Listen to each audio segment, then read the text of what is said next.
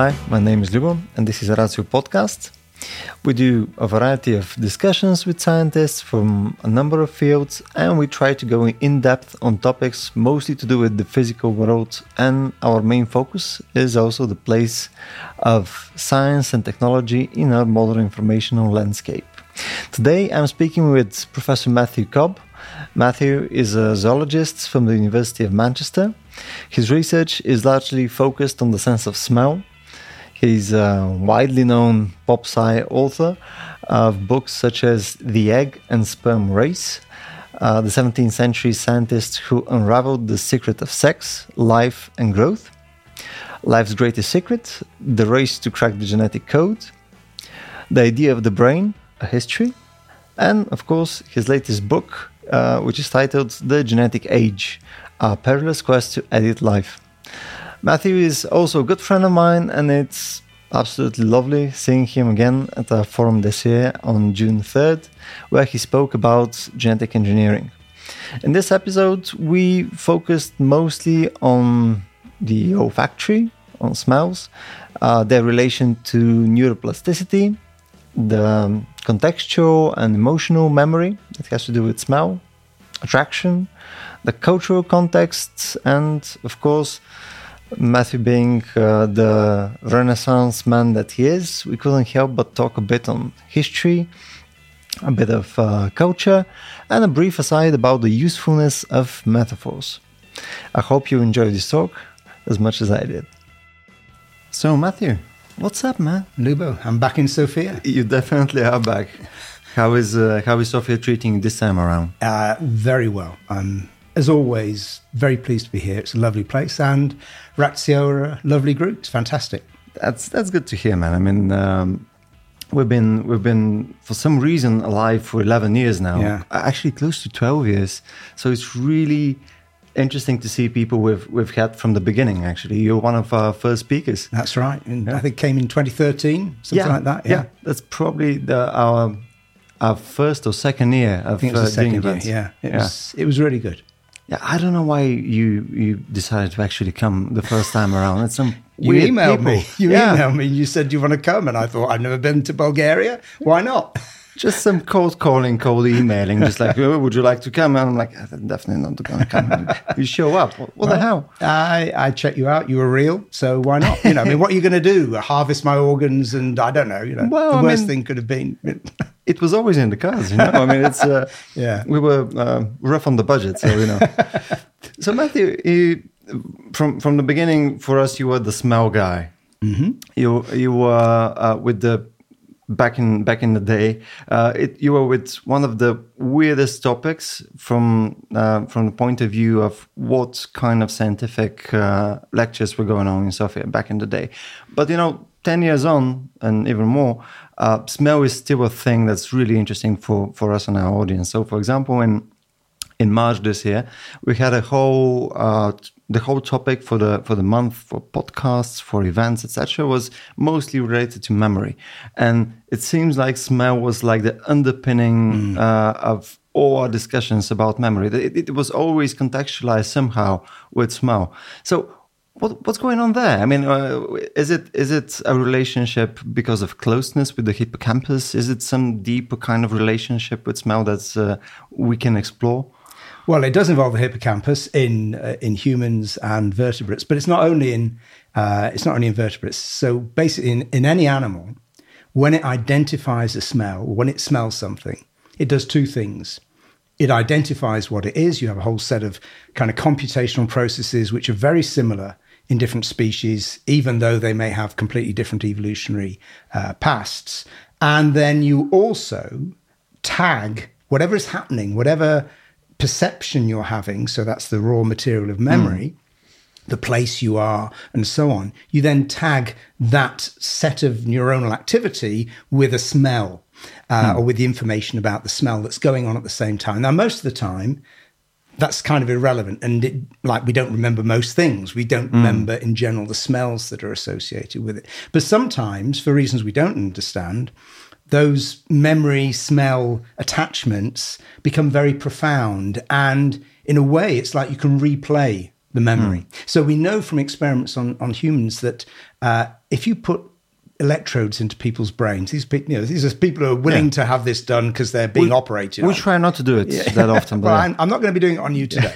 Um, but these are people who are having operations for epilepsy or whatever, and they allow researchers to, before they do the operation, to fiddle around. It's very kind of them, very generous. Um, but you can actually, by putting electrodes into different parts of the brain, it actually replay memories, and people will suddenly remember what it was like when they were a child, hmm. and you know their mother telling them off because they'd done their buttons up the wrong way, or they were.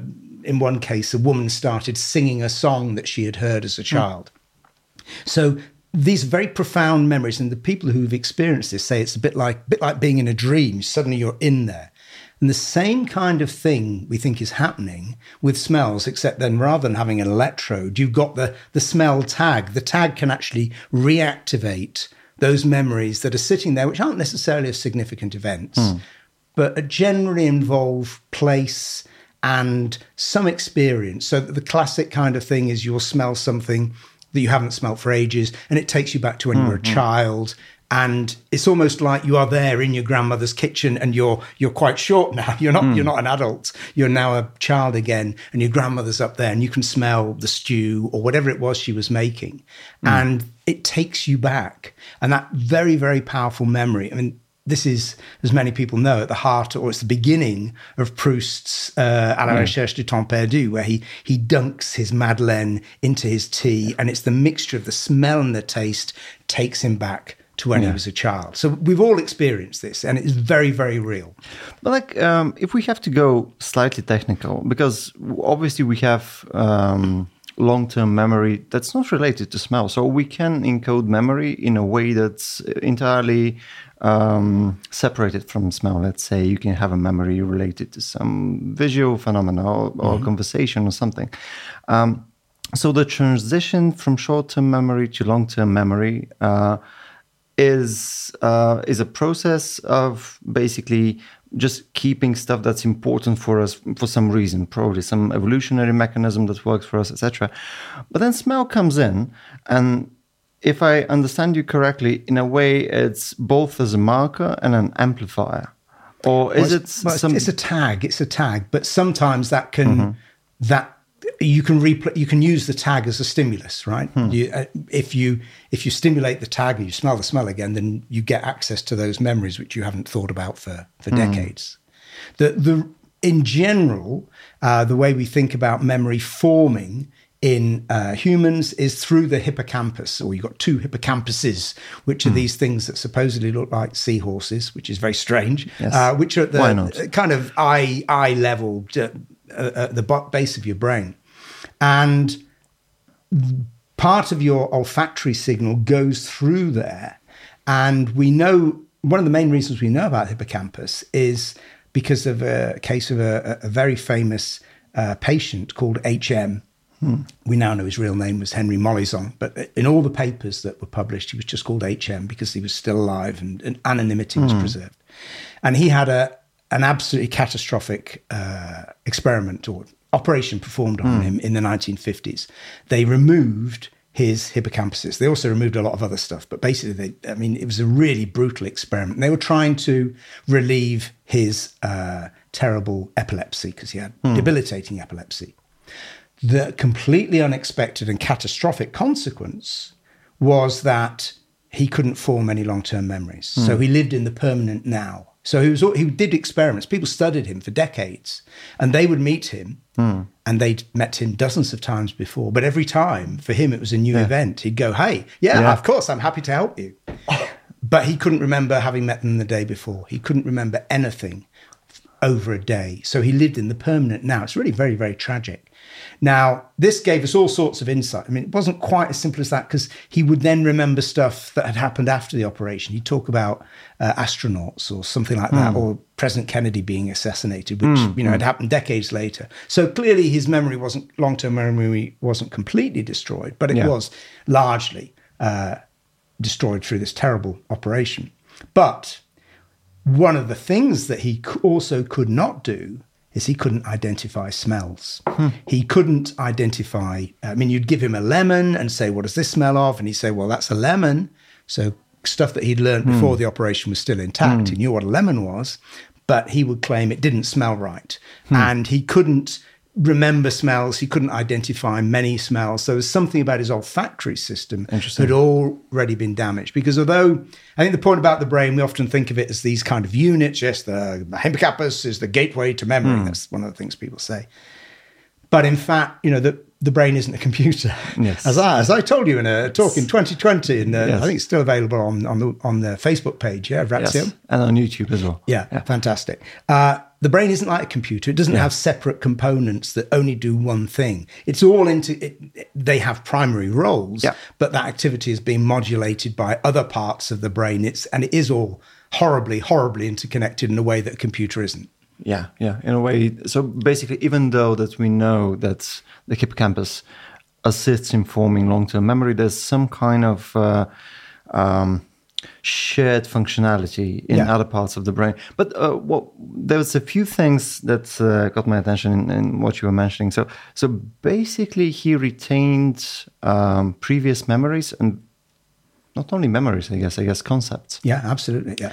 So would would we say that concept formation is a different thing than memory formation? So let's say the, the idea of uh, seeing a monkey and knowing what a monkey is, not just the memory of a monkey somewhere in the zoo, whatever, but rather just the, the whole thing, you know, being able to represent it mentally in a way, you know, manifest it, just draw a monkey or make the sounds that a monkey does, etc.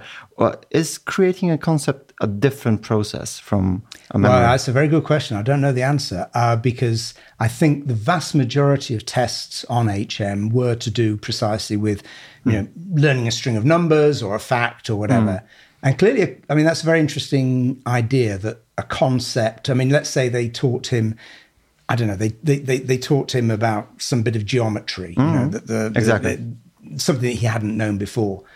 Would he have been able to remember that? I, my, I suspect probably not, because even if you know a fact or an event or a place, which is particularly what the hippocampus does, it's very important for knowing where you are in space, and that's the link with when I said when you smell something, Yeah, you're back in the back. place, you're in the place, Yeah. and you have the sense of space, and the hippocampus helps to determine Yeah. that, enable you to identify space.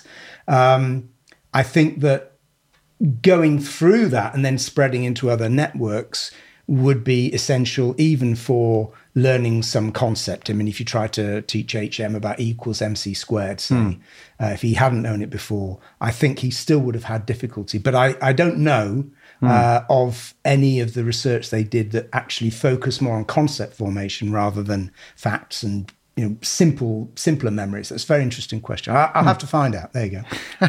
I don't know. The three most important words in science right i don't know. Either because we don't know and nobody's done the experiment or, or i don't know in which case i'll have to go and find out Well, it's unknowable. I mean, the, we can imagine th- stuff that's unknowable, but that's a bit yeah, no, philosophical. we, there are indeed. I mean, but uh, you can stand, even if you, it may think it's pretty unknowable. I don't know, like the nature of consciousness. Yes. It may eventually be knowable, and we can take steps before, towards it and work out experiments that could at least test some hypotheses. That's the exciting bit of science. It's not knowing Yeah. stuff; it's finding new stuff out. Oh, it's a process, definitely, definitely. There's there's a bunch of stuff I'd like to address afterwards, with uh, specifically with with science and you know the boundaries of what we consider science and then pseudoscience, and is there is there a weird place in the middle? Yeah. But before that, um, so we were talking in those events in March a lot about neuroplasticity in general. So. Um, again, when you say that smell is a marker uh, in a sense, and it's f- from my entirely untrained ear, um, again, I, I try to contextualize it as something that's still a kind of a stimulus, or, or it Yeah. can act as a stimulus. Does this mean that, um, uh, you know, in layman terms, can we imagine a way in which we can use smells to stimulate neuroplasticity? Well, that's you can do that. And for example, one of the well, I won't say it's a good thing, but one of the consequences of the pandemic has been that uh, anosmia, so the inability to smell, or uh, phantosmia, which is when you smell things that aren't there, or parosmia, which is where previously now nice smells now smell horrible. Hmm. All those conditions, which before the pandemic were kind of dismissed by uh, physicians. If you went to see your doctor and you said you have one of these phenomena, they'd go, "Well, there's nothing we can do. It's tough. You've got to live with it." Hmm. But so many people, in particular in the first wave of the pandemic, were affected by their sense of smell. Hmm. Eventually, they the medics accepted this is actually a, a sign that uh, you've got COVID, you may have no other symptom. That and the consequences of long COVID, where people have had carrying on having conditions and symptoms for for months or years, that now uh, the possibility of perhaps recovering some of that damaged smell by stimulating your nerves, your olfactory nerves, has become very important. So mm. there's something called smell training, which has largely been developed by Thomas Hummel in uh, Germany, but there's a, a, British charity called AbScent, as scent as in smell. Uh, you see what they did? Uh, that does does this in the UK, and they have, in fact, they do it all over the world. Uh, so you want to people who've got any problems like this could check out abscent.org hmm. or another charity in the UK is called fifthsense.org.uk. And they deal with smell and taste problems, in particular those that have risen since COVID. And what Thomas Hummel has shown is that people who've lost their sense of smell because of COVID or other diseases can affect your sense of smell, that it may be possible to recover uh, some normal function by giving yourself very strong uh, stimulation of things hmm. like you know, things like ammonia and other very sharp smells and you do it regularly over several days and weeks and then you can sometimes recover function so hmm. the plasticity which is there in general in the nervous system but not always and in particular uh, in olfaction because our nerve cells that are doing the actual detecting which are high up about eye level, dangling down through the base of your skull, right? That's right. They're like this down there.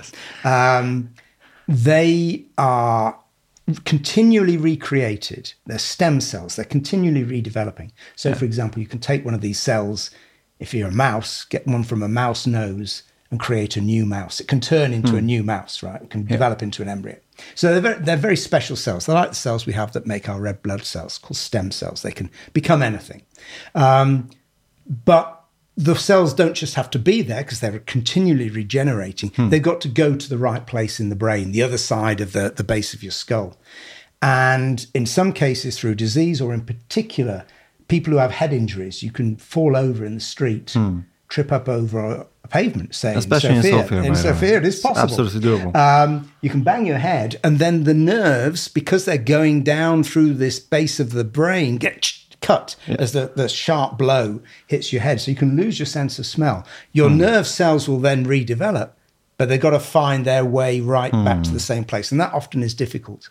So uh, that's more hard, that's harder to recreate. And mm. some, hmm. sometimes if people have had a head injury and they lost the sense of smell, well, that's it. There may well be no recovery from that. Yeah, it's probabilistic, basically. It's, it depends it, on what kind of damage you've got. So, for example, people who smell one of the main features of the COVID pandemic has been uh, what's called parosmia. So, in particular, coffee Hmm. People now find that it smells disgusting. It smells of feces. It's a very, very common phenomenon. Oh, that's bad. Yeah, absolutely. So you can't stomach coffee because now what's happened there is if you imagine that your your your scent smell cells a bit like playing a, a piano. You've played a chord. Yeah. Coffee is your fingers, brum, it makes a lovely chord. But now, let's say all the black keys have been damaged. Hmm. So now you play that, and rather than brum, it goes nah, and it's really not very nice. So and they've been able to work out which are the groups of neurons that have been affected because it's so many people have had it and they've tried to study what is it that people are now smelling hmm. differently in the in the bouquet of coffee because coffee is composed of hundreds of different molecules hmm. and it's just some of those molecules which are detected differently yeah. and that are producing this discordant unpleasant phenomenon now we can't cure it still but by doing smell training that may be for some people a partial solution to recover this plasticity. But what, what's going on there? I mean, it's uh, basically the, the structure of the molecule that we detect, mm-hmm. because, right, we, our detection uh, hasn't changed itself. I mean, the, the, the place that the molecule hits isn't any different. It's our interpretation of uh, that interaction. Yeah, it's the neuron has been altered in some way. Either it's been d- completely damaged. Yeah. Uh, either it seems more likely that COVID doesn't directly affect our smell neurons, but it's the, the cells on either around it that then get damaged, and the cell then can't function properly. Um, and that means either that the the the neuron isn't there anymore; it's simply not. Yeah. You have lost the black keys, or maybe it's got to be pressed a lot more. You need a lot more or a lot less. It's become hypersensitive or too, you know, hyposensitive, and so it's not responding in the right way, and you get this Yep. this unpleasant sensation. But yeah, and- and- I mean, your brain is interpreting everything. You, you- Yeah. if you press your eyeballs, you see light. Yes. But there's no light there. That you're simply Yeah. stimulating your uh, optic nerve, and the brain says, "My optic nerve's been stimulated. That's light." So that's how you perceive it. Yeah, that's a really weird thing because um, the, the- you mentioned a few things that are related to the fact that end of the day we we're in a physical world.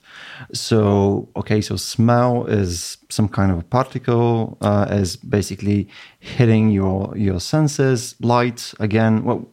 We're basically a black box that interacts with the world around us. And it's not exactly a, one or zero type of thing. It's we're not a computer. It's it's kind of a, a gradual thing. It's a it's a gradient. So when we say that we have a hyperstimulus, so we're we're basically throwing a bunch more stuff at at our senses in order to detect this. And uh, for me, that's it's it's a really weird thing to wrap my head around. So. Um, because when we give explanations about be it our brain or other uh, forms of uh, physiology etc uh, it's sometimes way too abstract. You know it goes into an abstraction that kind of um, doesn't take into account, let's say, the, the form of a molecule, uh, especially when we give uh, popular science lectures, etc., or the processes it themselves. What's the realism that they would uh, happen? So, w- with your example about. Um, um, let's say the reformation of um, some kind of uh, after an injury, you know, uh, the nerve cells can find their way again uh, toward the right place. But again, it's probabilistic. It's it tries to navigate in a physical medium, etc. So I don't know. Um, I don't know how this is actually end of the day ever explainable uh, without just uh, well we know the rough idea of it but how would we make it um, entirely deterministic? It's what i'm trying to get to. So we know we know the process in some Yeah. uh, parts of uh, of science but end of the day there's a bunch of molecules hidden in your nose. There's a bunch of neurons in your brain. It's a really really complex system Yeah. so how how do we actually analyze this? Uh, Don't know.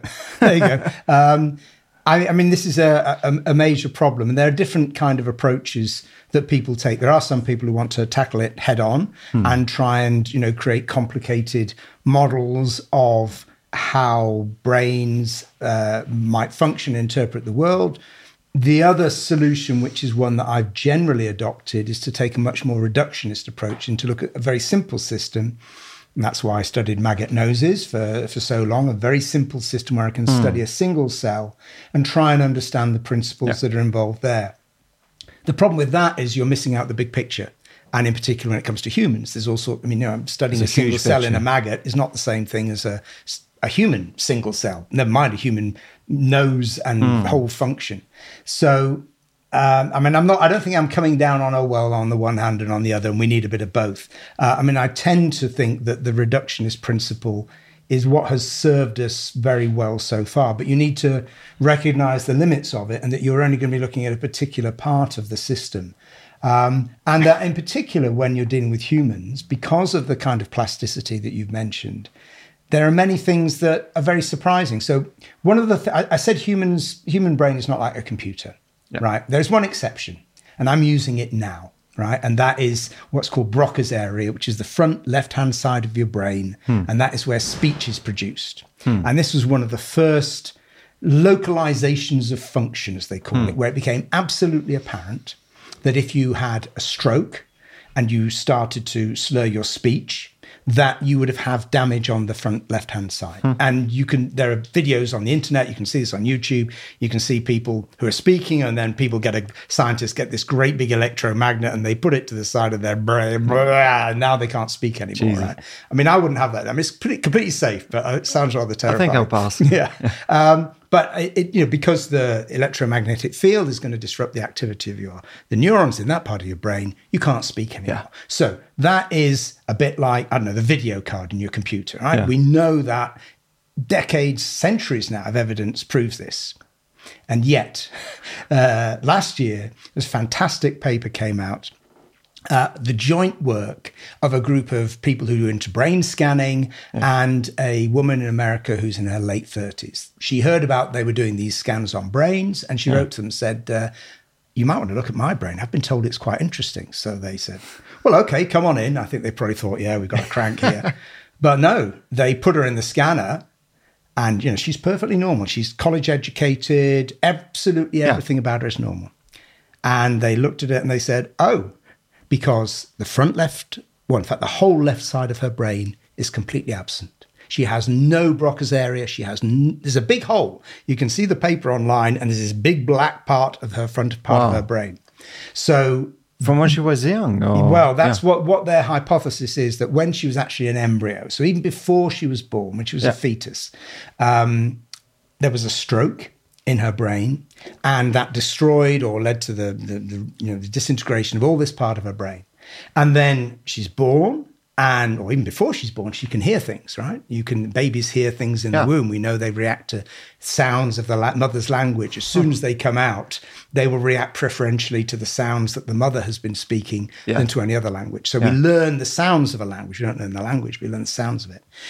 And then she's interacting with the world, and her brain is sufficiently plastic for the brain to find a way. We don't understand, but it's clearly got to be on the other side of her brain that she can speak perfectly normally. So this is incredibly unusual, and it's to do with being young. And uh, I mean, we know children soak up language like sponges. They learn languages and they can speak languages in a way that those of us who are older can't. So you know, Yeah. anybody listening who speaks more than one language at home and has got a child, speak to the child in both languages because Yeah. it will learn them. It will just adopt them. So this this woman was incredibly lucky in a way that she this happened very early.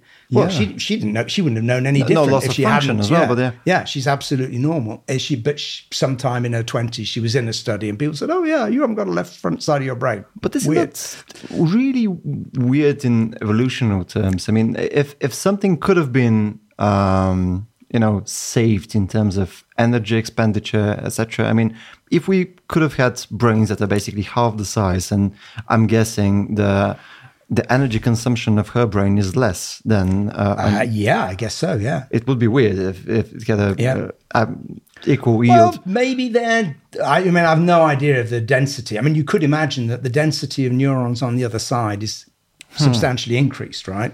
So she's now got a super dense brain, but it's all crammed brain. into one side, um, and that that's she's able to carry out, as far as we know, all the functions. Uh, you know, there's there's nothing in her behaviour or everyday life that suggests any problem at all. If you weren't in a scanner, if you weren't put in a scanner, you wouldn't know. Wouldn't wouldn't natural selection try and do that ex- specifically? I mean, end of the day, if if that amount of brain could have been skipped, I mean, wouldn't uh, nature be like, ah, you don't need that? Well, I mean, only if, as I say, that uh, I mean, maybe that she is missing some function. That maybe you know, if you're a tiger, maybe she can't detect you as quickly. Or in terms of So- survival? yeah, so there may be something else. We don't know. I mean, you know, she survives perfectly well in, In a social uh, context, in yeah. the you know early 21st century America. Right, Yeah, she's yeah. perfectly normal. She get Yeah, by. yeah, Put her into true. the savannah, uh, being chased by cheetahs or something, and maybe it wouldn't, or jaguars. You know, it wouldn't go somewhere. Yeah, I, I don't know.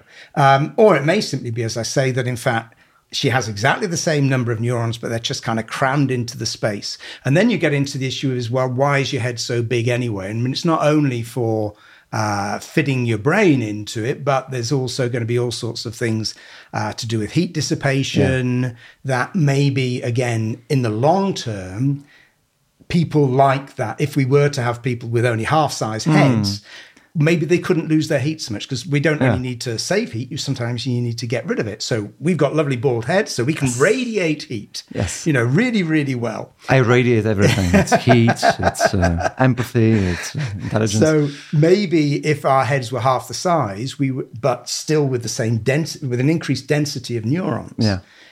Using the same energy, maybe we then have a problem about heat dissipation. I mean, I'm just making that up, but that's Yeah. that's one of the things you need to think about. I don't think Yeah. our brains, our skull sizes, is simply to fit the brain in. It does all enables us to do all sorts of other Oh yeah, things. there's probably some amount of sexual sexual selection as well. I mean, I think baldness is uh, remarkably attractive. I, I entirely agree. My entire experience is uh, related to this.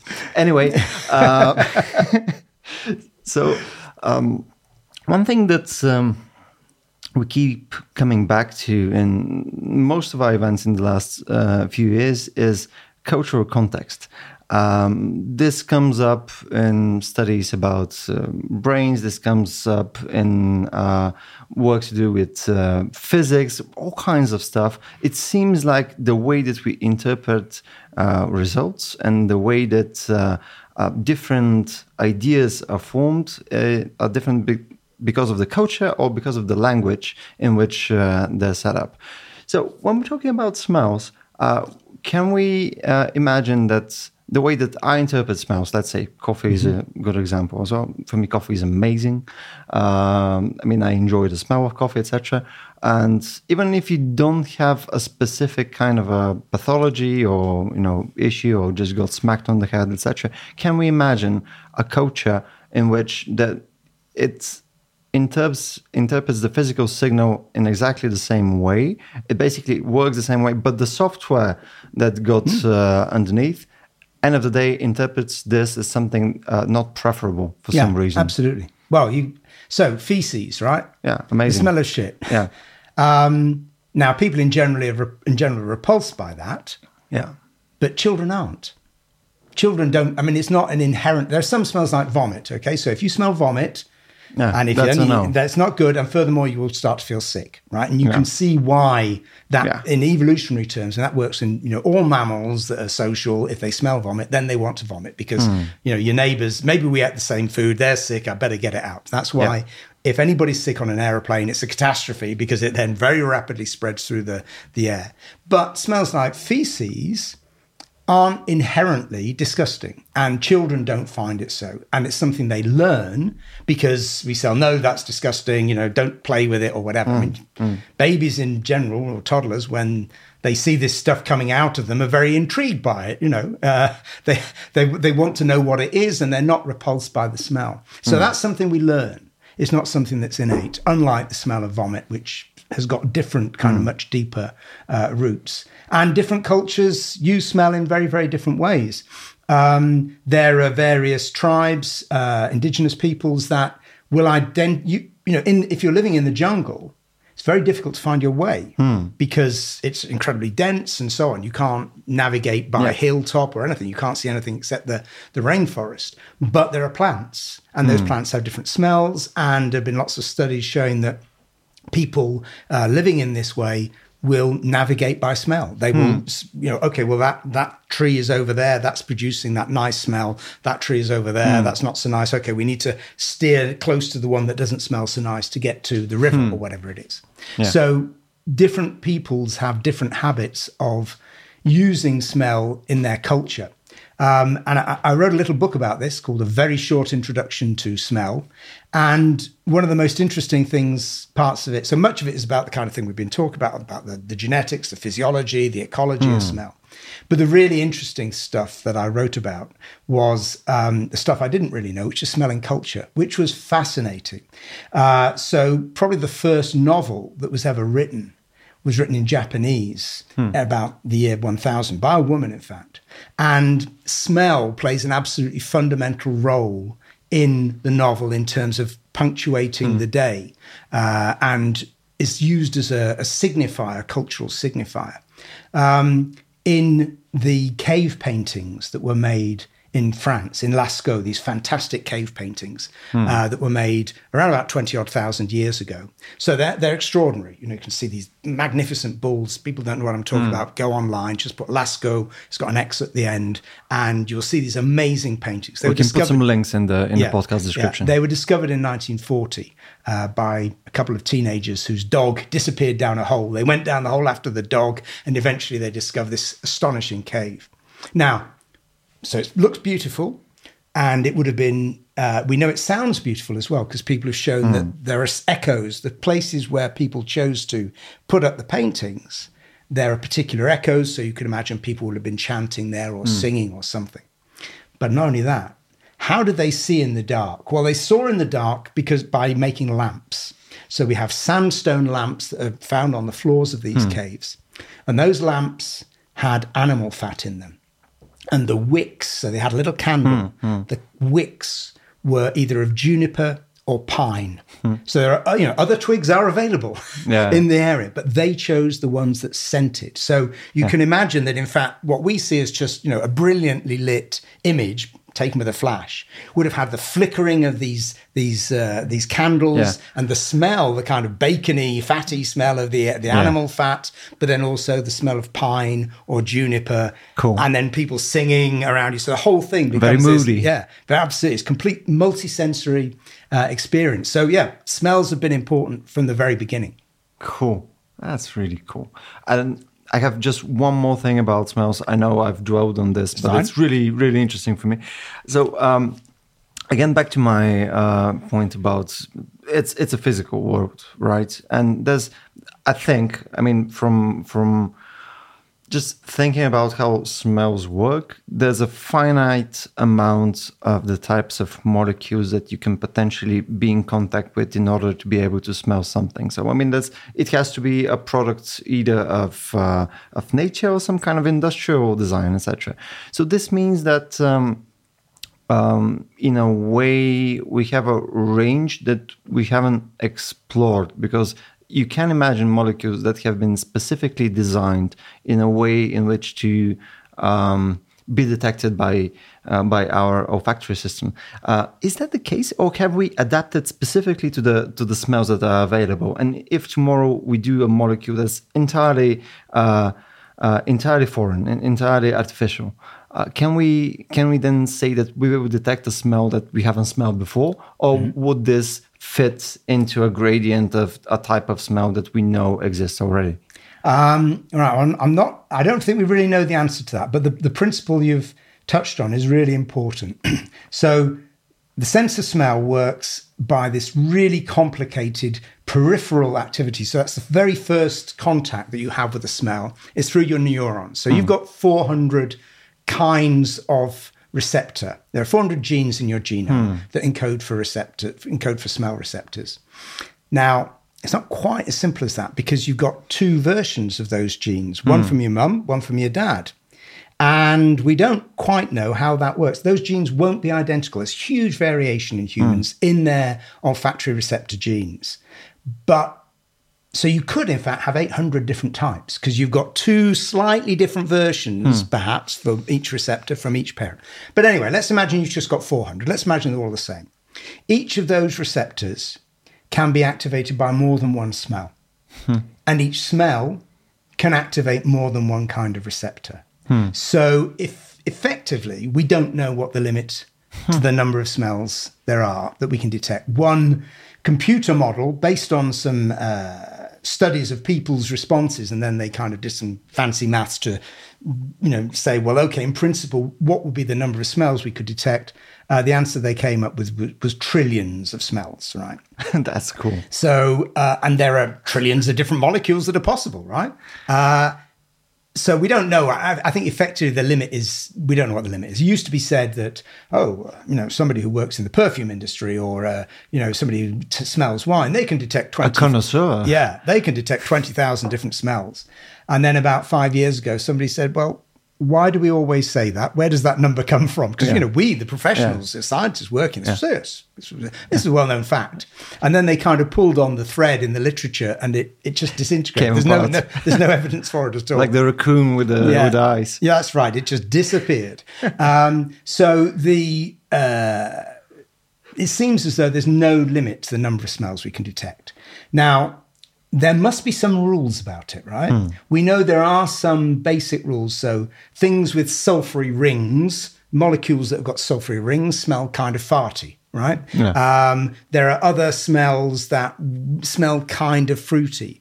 But as I showed back in 2013, you can change a single atom of carbon. Our sense of smell is so sensitive that two molecules that differ by just one atom smell different. Hmm. One will smell kind of rosy, the other will smell kind of orangey. Just that single atom of carbon changes it. So, in principle, we should be able to work out how our we're responding to all these smells at a particular shape, what kind of response it produ- should produce.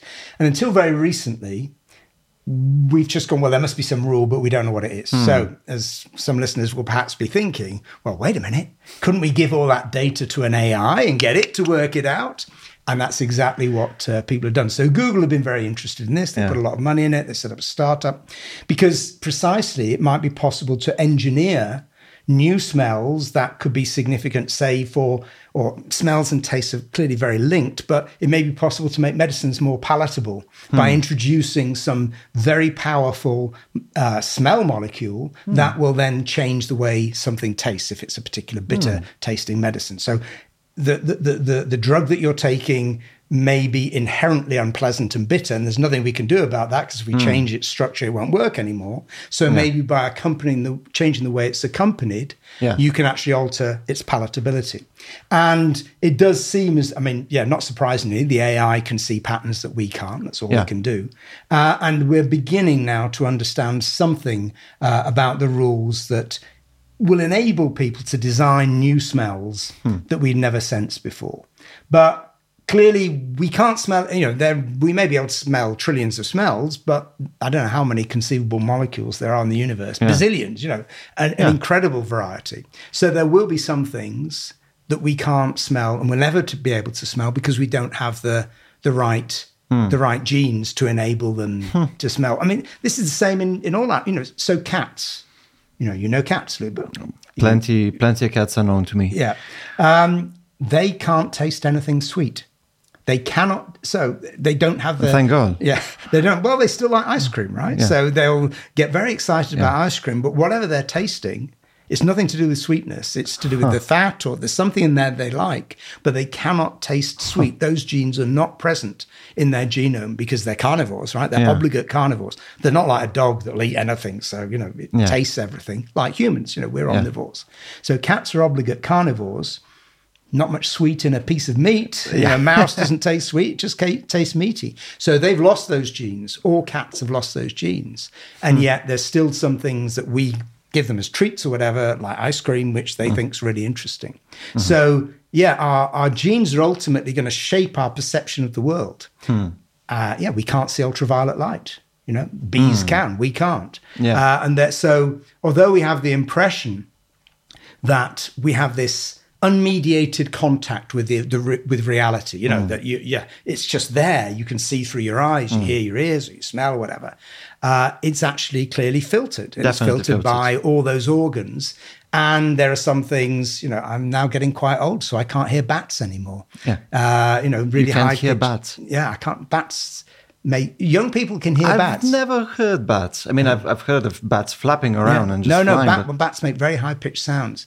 So uh, heard of a in in the USA, they they use this as a way of uh, trying to drive away teenagers from hanging around hanging around street corners. They play very high pitched sounds, which old folk can't hear, so they're happy they can walk around. And the teenagers go, "Oh my god, you bastards! What are you doing? You terrible noise!" I, it, they tried it in the UK, and the government banned it. They said it was uh, kind of really That's unpleasant. cruel Yeah, absolutely. a I mean, you know, young people have a hard enough time as it is without playing high pitched sounds. But that shows you, you know, that as you get older, there are some things your body doesn't do anymore. Um, if you get ill, then you may lose your sense of taste or sense of smell, uh, in particular following the first round of COVID.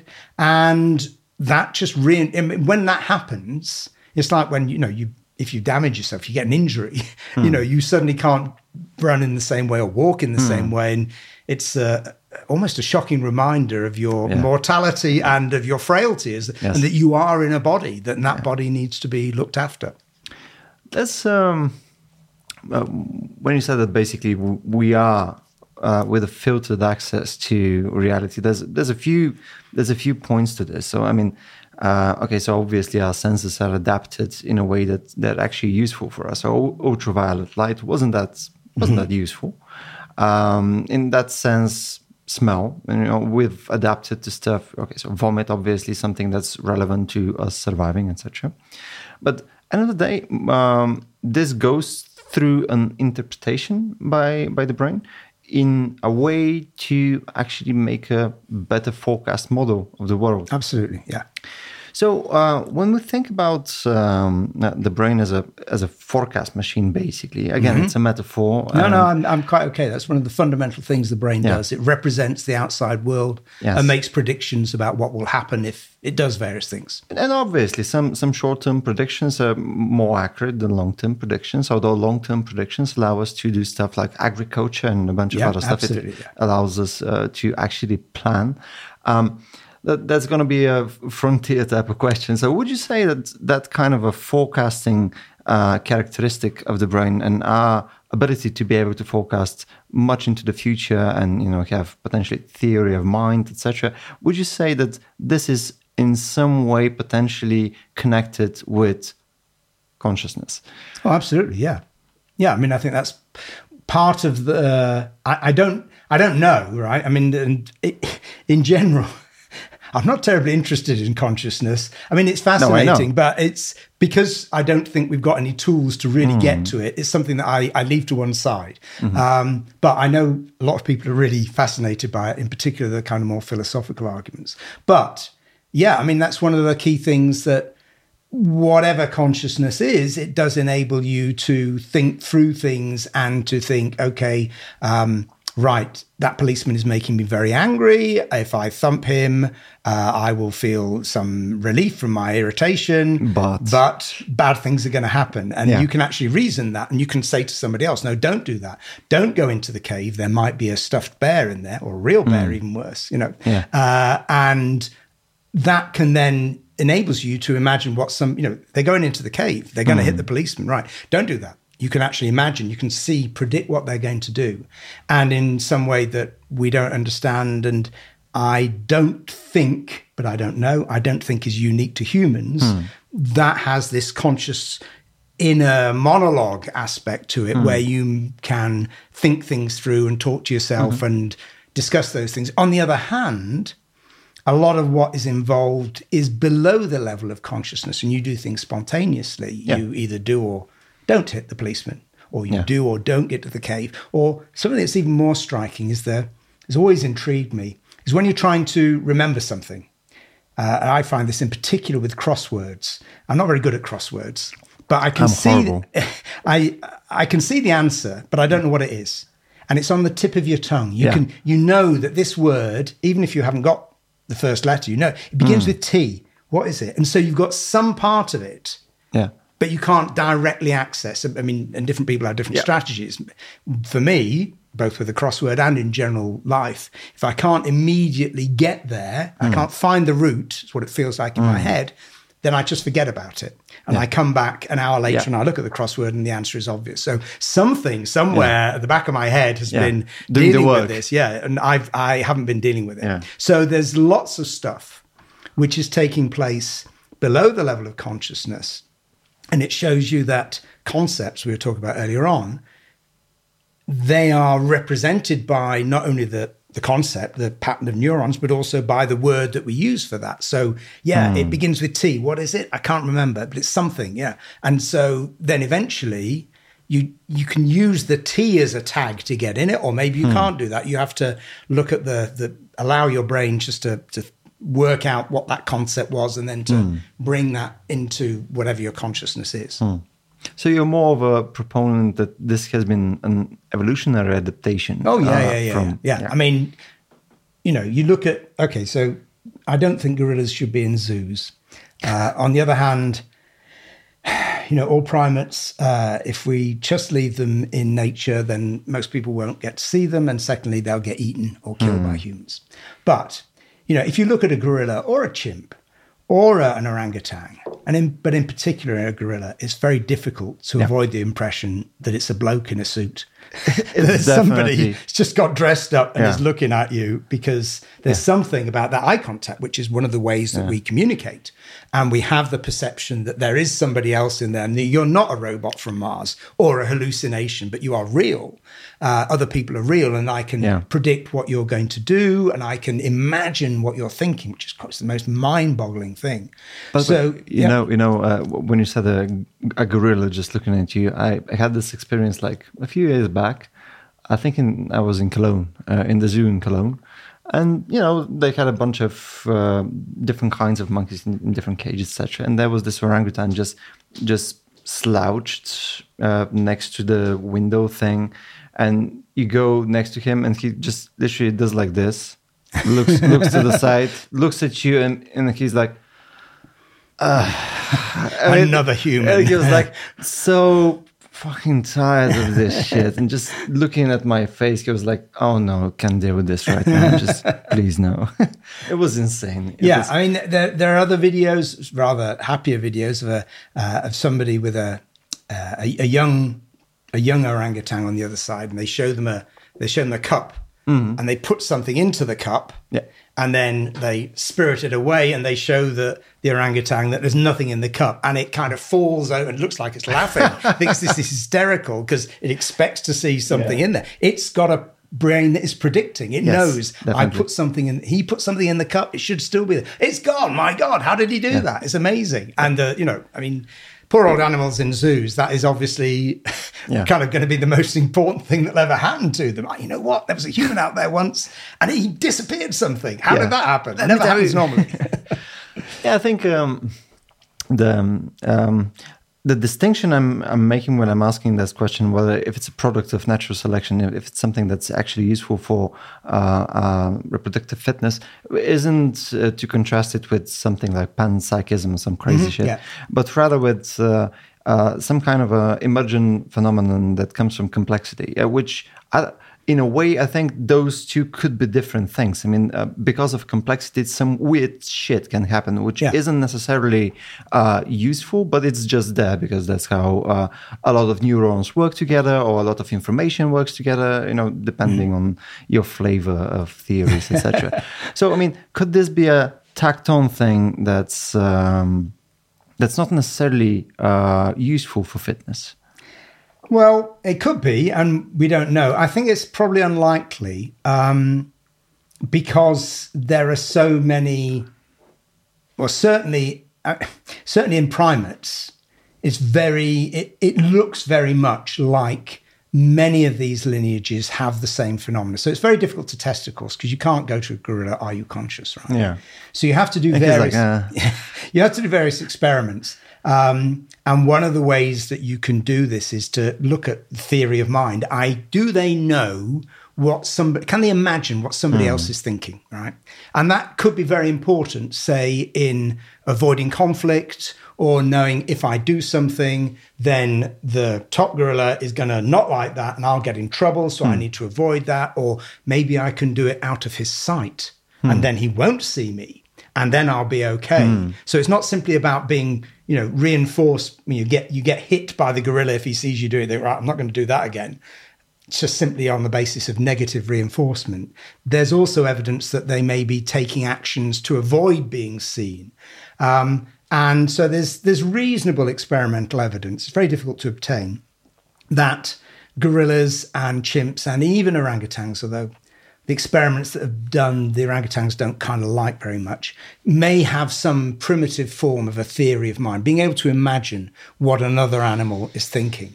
Um, and that's not surprising, right? Because one of the things that Darwin studied, uh, he it was quite amazing. So he knew that there was going to be this problem about where what the link between consciousness and the brain was, right? Mm. Uh, and people were thinking about this back in the 19th century when he's just come back from uh, his voyage around the world on, on the Beagle, and he's starting to think about the uh, the origin of species as it became. Uh, in the late 1830s, he's sitting in uh, in London at the top of Carnaby Street. In fact, he had a, a, an apartment, and he's reading this book, and we can see this because we've actually got the, his copy of the book. And we can see his marginal notations. And he was reading a book, Popular Science at the time, saying, uh, you know, well, we don't know what the link between brain and mind is. Hmm. There is a link, but we don't know what it is, which is still pretty much where we are. And Darwin kind of draws a line down the side of this comment. He said, it doesn't matter. Hmm. right? From Darwin says it doesn't matter how it works. I just need to know that there is a connection between the shape of a brain and what it does, hmm. right? Because he works out over the years. Natural selection, what does it do? It changes bodies. Hmm. That's what natural selection does bodies and what they produce, what they produce in terms of color, uh, odor, and thought. Yeah. So if natural selection can change the shape of your brain, it's changing thought. You know, if you're doing something, thinking something, and that is the hmm. product mm. of a particular set of neurons, and if that being able to do that gives you a selective advantage, then that form of brain will be tend to be passed down. Hmm. And I think that's absolutely brilliant of Darwin because, like me, he decided I don't know the answer. They don't know the answer. We won't know the answer yeah. for decades. It doesn't matter. And when he uh, eventually turned to human evolution, because there's virtually nothing about human evolution in, on the origin of species uh, for all sorts of reasons.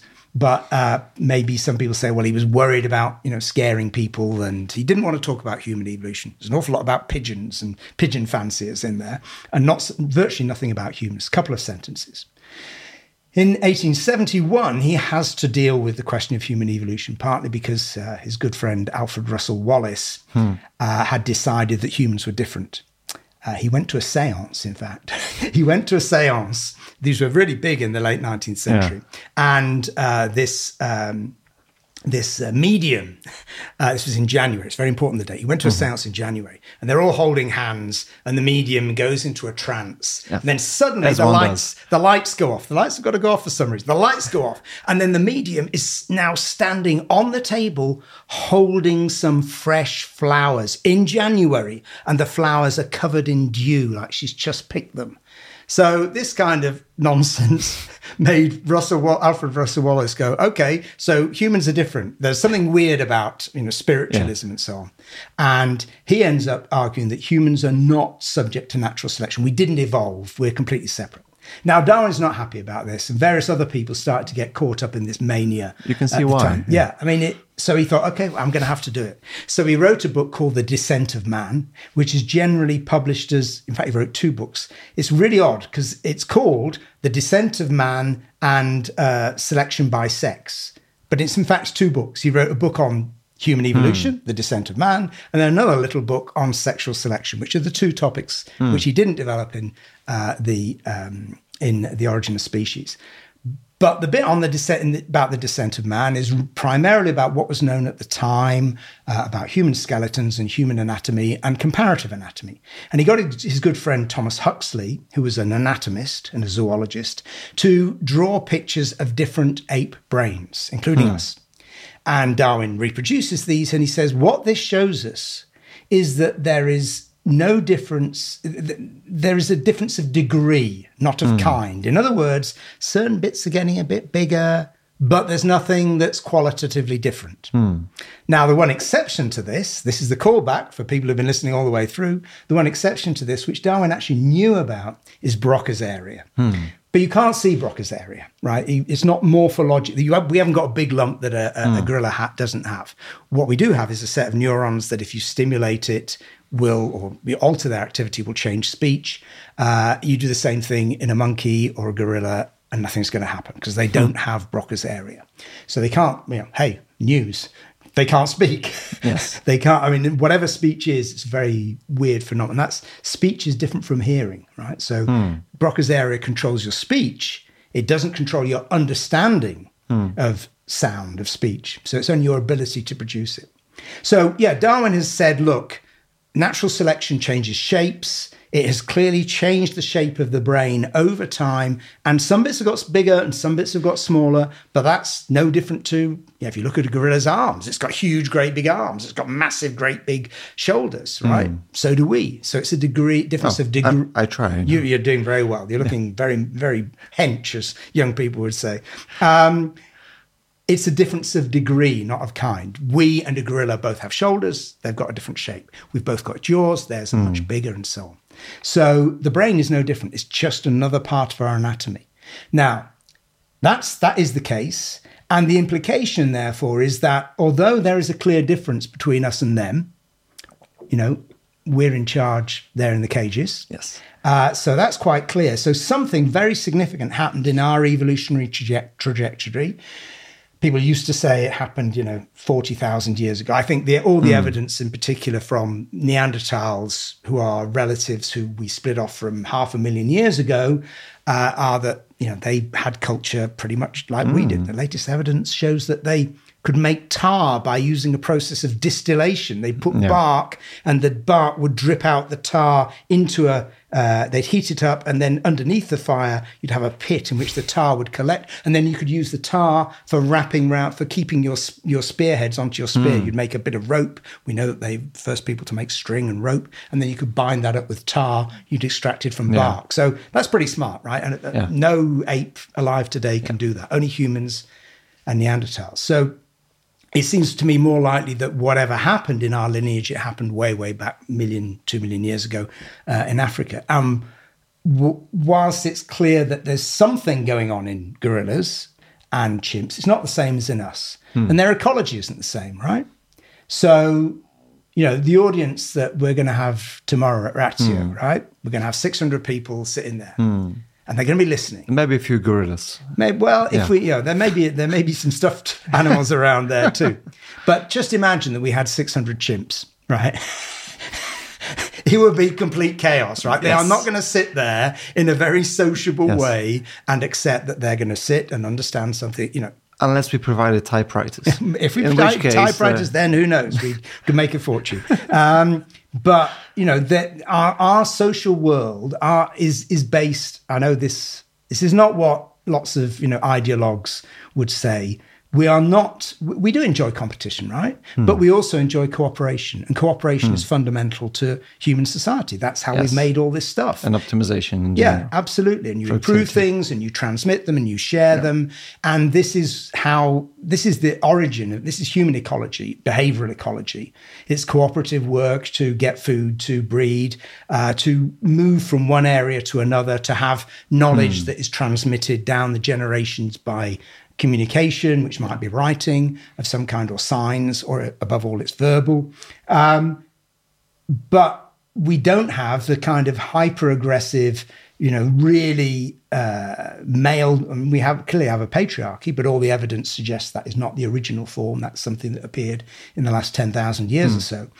Um, that in general, human societies are very peaceable. You know, that's mm. what hmm. we say to children: play nicely together, don't fight. We mm. do hmm. fight, we do kill. You know, we go outside of the Ten Commandments. Out group, etc. Sometimes things happen, but overall, we spend our life not beating each other up and dominating each other in the way that a chimp does. Right. Mm. So something has happened in our lineage, which is to do, I presume, is to do with our ecology. The the hmm. pressures on us in Africa, whatever it was, a million years ago, led to a slightly different form of social organization, hmm. which is different from that of our close, different from that of our close relatives, but which has enabled us to have success. I mean, and ultimately mm. planetary success. We've spread mm. all over mm. the world. So it's quite remarkable what we've done in such a very short space of time, you know, kind yeah. of 50,000 years. It's nothing else has done that. The only thing that spread so quickly, I think, are the chickens, and we we've taken them with us. you know, when when the aliens come uh, in a few million years, and the alien archaeologists land yes. and they start digging, they're going to find all of a sudden. In geological terms, right? An iPhone. These, these well, they'll find a few iPhones, but all of a sudden they're going to find human bones everywhere, and they're going to find chicken bones everywhere because we've taken them with us. Okay, so the alarm will go off in about a minute. Let's oh, take a short break and yeah, then we'll continue. That's great.